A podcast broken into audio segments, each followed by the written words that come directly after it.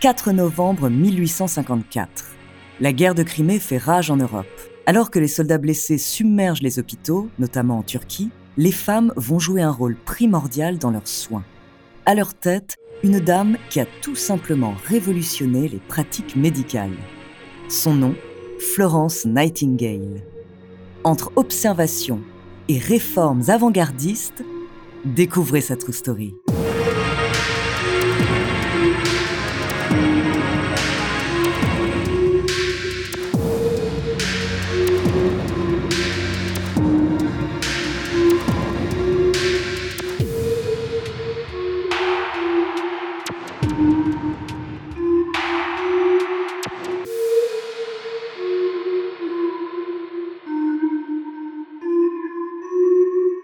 Avant de commencer à vous raconter cette incroyable histoire, laissez-moi vous présenter notre partenaire. Bonjour, ici Andrea Brusque, bienvenue dans True Story. Aujourd'hui, je suis très heureuse de vous raconter cette histoire parce qu'il est rare de parler d'une infirmière célèbre. Et pourtant, la fameuse Florence Nightingale a absolument révolutionné la profession. Nous sommes à la fin du 19e siècle, période pleine de révolutions. En voici une grande. Florence Nightingale est née le 12 mai 1820 à Florence, en Italie. C'est sa ville natale qui lui inspirera son nom, une tradition plutôt peu répandue à cette époque. Ses parents, qui sont tous les deux assez riches, partent pendant pas moins de deux ans à travers toute l'Europe pour leur voyage de noces. C'est pendant cette expédition qu'ils donnent alors naissance à leurs deux filles, avant de rentrer en Angleterre en 1838.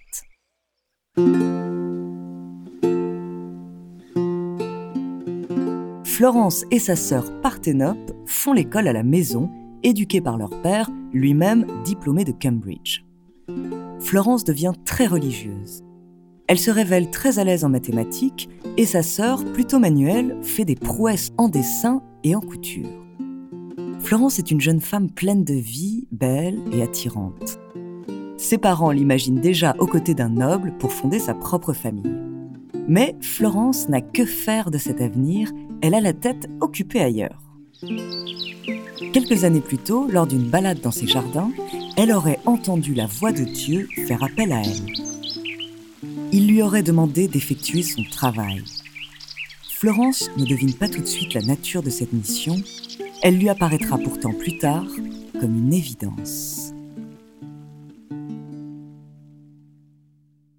Dans les années 1840, la misère qui frappe l'Angleterre fait en effet prendre conscience à Florence de sa vocation.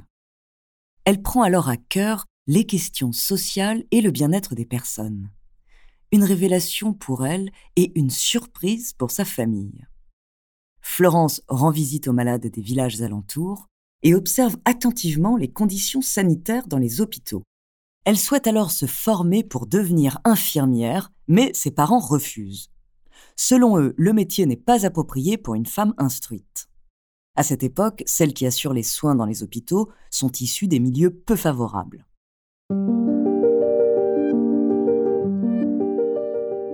Le conflit sur l'avenir de Florence anime alors sa famille. Finalement, il est décidé que Florence parte en voyage avec des amis de la famille à travers l'Europe. Ils cheminent à travers l'Italie, l'Égypte ou encore la Grèce, et en 1850, il s'arrête en Allemagne où il rend visite au pasteur Theodor Flinner. Mais Florence veut poursuivre ses rêves. Et l'année suivante, elle retourne à Londres et entreprend une formation de trois mois pour devenir soignante. Ce qui lui permettra d'obtenir un emploi en tant que surveillante à l'Establishment for Gentlewomen à Londres. Elle observe alors les conditions dans lesquelles sont soignés les malades et établit un diagnostic le taux de mortalité dans les hôpitaux de Londres est supérieur à celui des malades soignés chez eux. Florence décide alors de prendre les choses en main et va vite être reconnue pour ses travaux de restructuration dans les hôpitaux.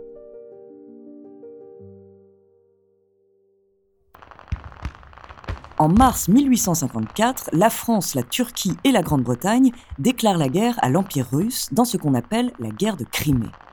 Et en septembre, les Alliés remportent la bataille de l'Alma. Mais les soins apportés aux blessés sont dénoncés comme déplorables selon le Times.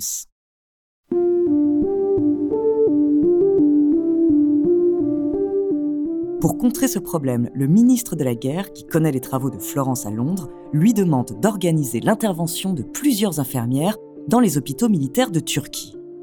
Ainsi, le 4 novembre, Florence, accompagnée de 38 professionnels, débarque dans un hôpital du côté asiatique de Constantinople. Mais l'accueil n'est pas aussi enthousiaste qu'il devait l'être pour ces femmes. Les médecins refusent tout simplement leur aide. Dix jours plus tard, un nouveau flot de blessés au combat arrive à l'hôpital. L'aide des infirmières devient alors plus que nécessaire, et c'est ainsi que Florence Nightingale a révolutionné la médecine de guerre et les conditions sanitaires des soldats blessés. Florence écrit des lettres adressées aux familles des soldats de leur part, envoie leurs soldes et organise des salles de lecture. Ce qui vaut la reconnaissance de tous les soldats anglais pour celle surnommée la Dame à la lampe car elle vient réconforter les soldats, même la nuit. Face au succès de cette manœuvre, le gouvernement permet à Florence de réformer tous les hôpitaux civils de Grande-Bretagne. À son retour au pays, Florence est acclamée et accueillie comme une héroïne.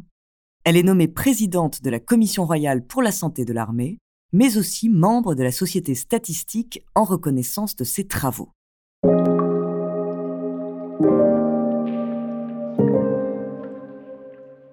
En 1860, grâce à des fonds récoltés, elle continue son combat en décidant d'ouvrir une école d'infirmières à Londres. Pendant un an, de jeunes femmes sont formées à ce métier. En parallèle, Florence écrit Notes of Nursing, un ouvrage qui regroupe les principes de soins de base en prenant compte du bien-être des patients. À ce jour, c'est son travail le plus connu, il a depuis été traduit en 11 langues et est encore aujourd'hui toujours considéré comme une référence chez les infirmiers. À partir de 1872, Florence consacre la quasi-totalité de son temps à l'organisation de son école. Elle est particulièrement proche de ses élèves et les infirmières diplômées sont ensuite envoyées dans tous les hôpitaux de Grande-Bretagne pour former le personnel soignant et à l'étranger pour ouvrir de nouvelles écoles. Beaucoup d'entre elles seront plus tard les pionnières dans le développement des soins, à l'instar de Florence Nightingale, à qui la reine Victoria décerne d'ailleurs la Royal Red Cross en 1883.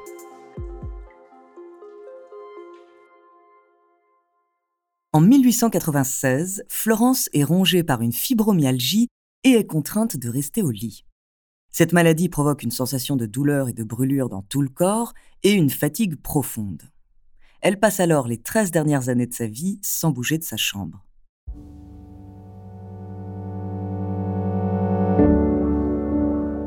Mais Madame Nightingale n'est pas pour autant oubliée des siens. Elle continue d'être gratifiée pour son travail. En 1907, elle est la première femme à recevoir l'Ordre du Mérite et en 1908, elle est gratifiée du Honorary Freedom of the City of London.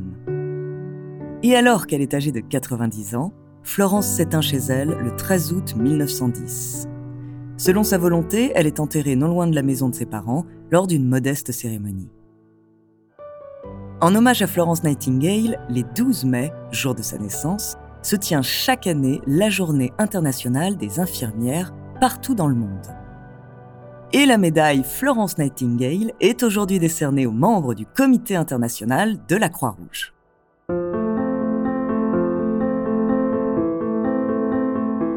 Les écrits de Florence sur la restructuration des hôpitaux ont révolutionné la médecine de l'époque. Et les pratiques proposées par Florence sont aujourd'hui encore mises en place dans les hôpitaux tels qu'on les connaît. Grâce à ces travaux, les conditions d'hygiène de vie dans les hôpitaux ont grandement évolué. Au cours de sa vie, Florence Nightingale aura écrit plus de 200 livres qui ont un effet profond sur la vie des patients. Et comment vous parler de Florence Nightingale sans penser aux infirmières et personnels soignants qui aujourd'hui encore prennent soin de nous et de nos proches et essayent de surmonter cette crise sanitaire Merci à tous et bravo